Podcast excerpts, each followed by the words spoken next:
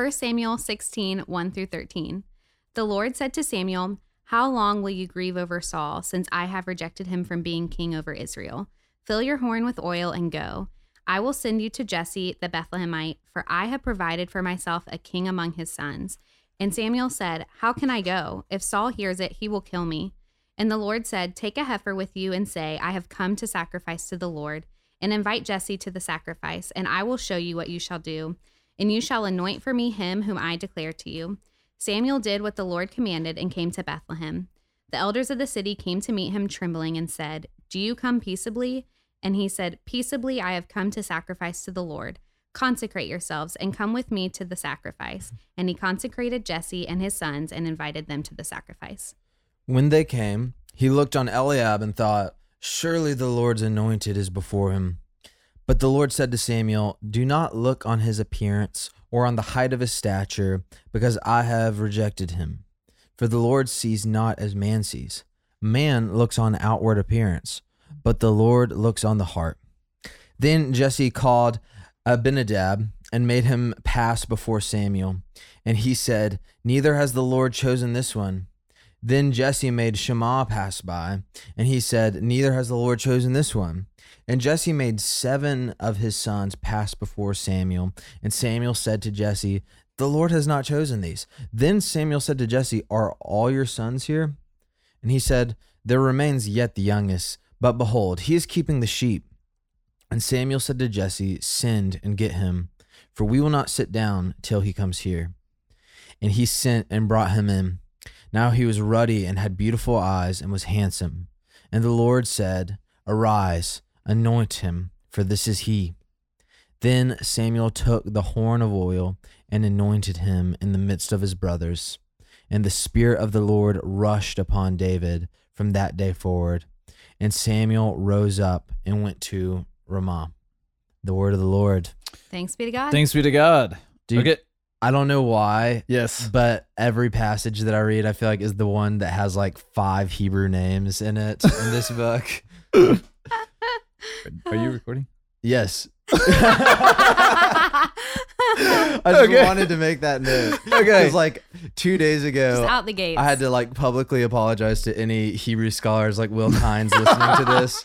Because I'm always like, I'm just butchering these names. I thought you did pretty good, actually. Yeah, I yeah, it's confidence is key, okay? Thanks. There you go. Yeah. So this is this is the classic story of Samuel going and anointing uh, David as the new king. That's right. Uh, I did find it kind of funny and interesting that uh, I, I've never really noticed that when Samuel comes up, Jesse's like, "Do you come peaceably?" Yeah. And I think he's Yeah. I think he's thinking of Agag. You know, I mean, he just like hacked up this like foreign king into pieces, Yeah. and so I think he's coming. He's like, "Whoa, What are you about to do? You coming with a sword? Yeah, Like he's what getting you- off his motorcycle and the blood is still like Yeah, he- dripping off the sword. He's got a leather Yeah. jacket on.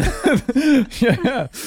So, uh, but he is in fact coming peaceably, Mhm. Yeah. And he's coming to anoint the new king. Yeah. And um, you know, and and and kind of this this famous idea of of not looking on the outward appearance, Yeah. but looking on the heart. Yeah. I don't know if you got something on that, Kate. Yeah. So yesterday, kind of talking about Saul's disobedience and yet his like claim to obedience and ultimately like the Lord knowing his heart in that. And so yet again, we see God kind of saying like, Samuel, like, look at the inner. Like, that's what I look at. I look at the inner, not the outer. And so, even like the least expected person, like, out of all the sons, like, Jesse, or uh, yeah, Jesse, like, didn't even bring all of his sons out, Mhm. you Hmm. know, from the beginning because why would why would David be the king? He's Yeah. just this Hmm. small little shepherd. Um, and yet that's that's what matters to the Lord is our heart. And even thinking about like Hmm.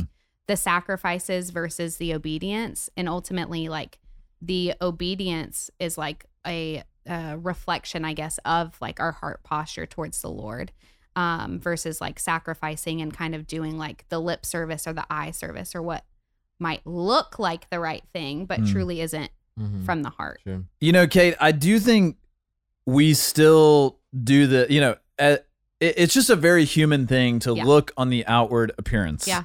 And we just can't help not to do it. Yeah. Uh, you know, we so, somehow we look at somebody who's like good looking or like whatever and and we we just think man, the Lord's going to use them so much more than the Lord could use me. Yeah. And, and that is that is just such a faulty way of thinking. Yeah. And so as much as we read, you know, passages like 1 Samuel 16 and try to drill into our minds that the Lord looks at the heart, he doesn't look at the outward appearance. Yeah. There's something in us that still just struggles with that idea. Yeah. And so I I- do think it's something to just kind of press into that the Lord is so much more concerned with our heart. Yeah. He he is concerned with our heart, Yes. period. Yeah. Rather than our outward appearance. Now this is not that's not an excuse to like go gain, you know, 200 pounds or whatever. Sure. But like um because we should take care of our bodies. However, the Lord is concerned with our heart. And so I, I think it's just a word for you know, for all of us, you, you may think like, how could the Lord use me? yeah. but um but he he most certainly can Yeah. uh and, and so if you have a heart that is that is attuned to the lord that is that is you know setting your affections on the lord and and communing with him often um the lord will absolutely use you yeah. and I, I find it interesting that when David at the end of the passage um, is anointed by Saul, uh, by Samuel, it, it says that the the spirit of the Lord rushes mm. upon David from that day forward. Hmm. And so a, again, I, I mentioned yesterday kind of this like old covenant, new covenant thing. And so in the old covenant, you did not have like every uh, person of God. You kind of we I wouldn't say believer. You can say believer, but we usually we usually say believer in terms of like believing in Jesus and His death and resurrection. Yeah. Um, and- but it is believers in the sense of like they're believing Yahweh, you know, the the Yeah. the God of Israel. Yeah. Uh, and so you don't have that every believer is is indwelt by the Holy Spirit, but you do see in the Old Covenant there are times that the Spirit kind of rushes on people. You think of Samson right there at the end. You think of uh, uh, Gideon and different different uh, judges like that, where the Spirit of the Lord comes on them. And now you have David, and the Spirit of the Lord is rushing on David.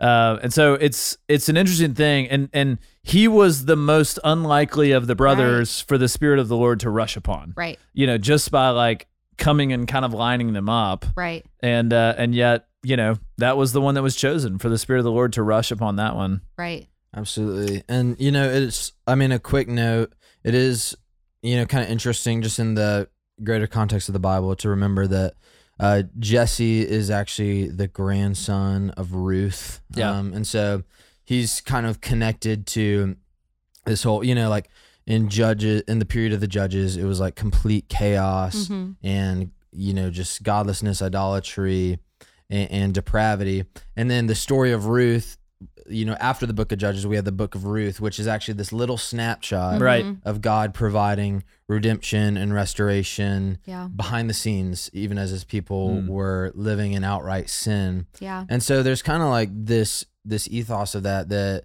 Jesse as a character kind of holds Mm. by you know familial ties. And then just another like interesting thing that we have here is or that I see is so Eliab that name literally means like God is my father Hmm. and then um let me see the the other two names uh Abinadab means father of a vow and Shama or Shema um it means like sorrow or something. I just looked it up. But Hmm. then so basically it's kind of like these different you know standard Hebrew names. And then the name David means beloved. Hmm. and, and it kind of like sticks out like a sore thumb.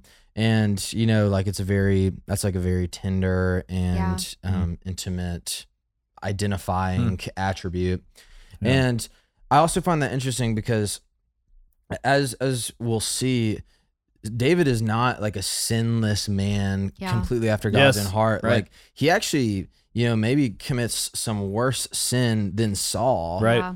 and what's different about like why isn't he cut off Right. Yeah, and yeah. it's because it's because the foundation of david and god's relationship is love and, Mhm. and and primarily like the true foundation is god's love for david Yeah. but then you know we also see that despite his, his failure and faltering that david does love the lord and Yeah. saul n- never truly loves the lord Right. Mm. he he fears he's like afraid of god Right. and he's afraid of the people and ultimately he's a lover of self and Yeah. so i think it's going to be interesting to see how that idea of, of love and being beloved shapes his identity as he like becomes this king figure in Yeah. Israel. Yeah, that's right. And we're going to read more Yeah. how David becomes this king figure in Israel. So for Kate Clark and Will Carlisle, I'm Barrett Fisher. Thanks for listening to Our Daily Rhythm. I'm Jason Dees, one of the pastors of Christ Covenant, and Our Daily Rhythm is a ministry of our church designed to help you more faithfully and effectively meditate on God's Word.